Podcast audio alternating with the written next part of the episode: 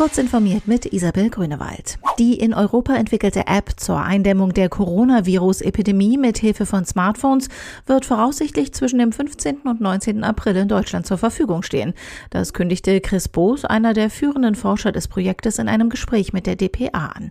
Das Konzept wurde von 130 Experten aus acht europäischen Ländern entwickelt und von Soldaten der Bundeswehr in Berlin getestet. Technisch setzt das Projekt auf Bluetooth.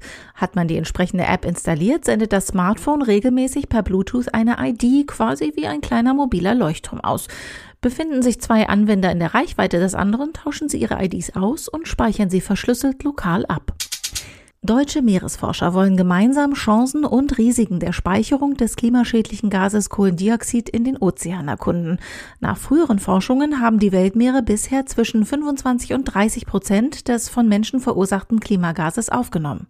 Ob das aber so bleibt und ob die Ozeane sogar noch Speicherkapazität für CO2-Emissionen haben, das sind wichtige Zukunftsfragen, erklärt Professor Michael Bruno Klein, Vorstandsvorsitzender der Deutschen Allianz Meeresforschung. Für die 2019 gegründete Allianz aus maritimen Forschungsinstituten, Behörden und Museen ist es eines der ersten großen Vorhaben. Twitter-Chef Jack Dorsey will Aktien im Wert von einer Milliarde Dollar stiften, unter anderem für den Kampf gegen die Coronavirus-Krise.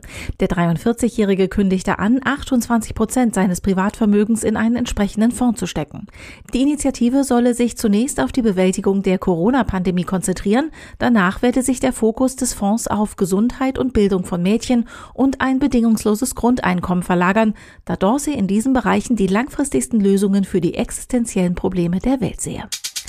Der Streamingdienst Netflix hat die Einstellungen für den Jugendschutz ausgebaut. Wie Netflix in einer Mitteilung beschreibt, können Eltern künftig Netflix-Profile ihrer Kinder mit einer Altersbeschränkung versehen. Mit diesen Profilen können dann nur noch Filme und Serien angeschaut werden, die für ihre Altersstufe geeignet sind. Diese und weitere aktuelle Nachrichten finden Sie ausführlich auf heise.de.